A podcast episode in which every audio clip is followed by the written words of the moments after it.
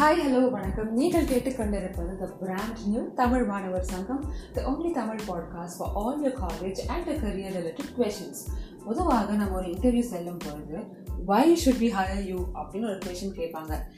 ஆனஸ்டான பதில் சொல்லணும் அப்படின்னா எனக்கு சம்பளம் வேணும் அதனால இது வேலை வேணும் எனக்கு வீட்டில் கஷ்டம் அப்படின்லாம் நம்ம சொல்ல முடியாது. ஆனால் அதுதான் உண்மையான பதிலாக இருக்கும்.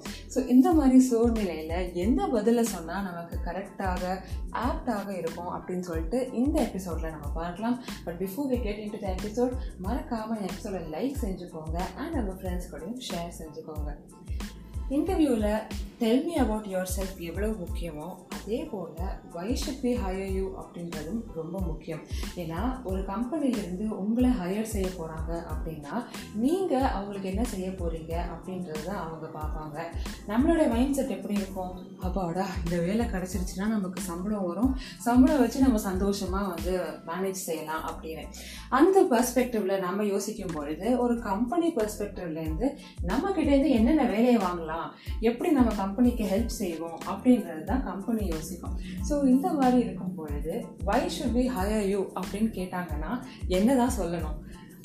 முதல்ல உங்களுடைய ஸ்ட்ரென்த்தெல்லாம் என்ன அப்படின்றத சொல்லுங்கள் இரண்டாவது இந்த ஸ்ட்ரென்த்தை பயன்படுத்தி இந்த பொசிஷனுக்கும் இந்த இன்டர்வியூ மூலமாகவும் நீங்கள் எப்படி உங்களுடைய வேலையை சிறப்பாக செய்ய போகிறீங்க அப்படின்றத சொல்லுங்கள் மூன்றாவது உங்களுடைய ஸ்ட்ரென்த் அண்ட் உங்களுடைய பர்ஃபார்மன்ஸை பயன்படுத்தி உங்களுடைய கம்பெனிக்கு எந்த அளவுக்கு லாபம் இருக்கும் அப்படின்றதையும் நீங்கள் சொல்லணும்.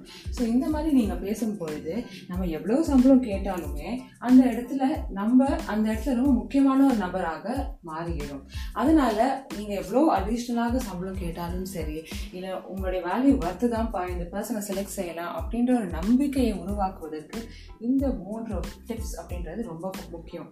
என்னன்னா நீங்கள் என்ன ஸ்ட்ரென்த் உங்களுக்கு இருக்குன்னு நினைக்கிறீங்க அதுக்கும் இந்த வேலைக்கும் சம்மந்தம் இருக்கா? இருந்துச்சுன்னா இந்த கம்பெனிக்கு அது எப்படி யூஸ்ஃபுல்லாக இருக்கும்? அப்படி இருக்கும் பொழுது நான் ஏன் இந்த கம்பெனியில் உங்களை செலக்ட் செய்யணும்? அப்படின்றத கன்க்ளூட் செய்யும் பொழுது அவங்களுக்கு ரொம்ப இம்ப்ரெசிவாகவும் இருக்கும். அட் த சேம் டைம் ரொம்ப எஃபெக்டிவாகவும் இருக்கும். உங்களுக்கு இந்த எபிசோட் கண்டிப்பாக பிடிச்சிருக்கும் அப்படின்னு நினைக்கிறேன்.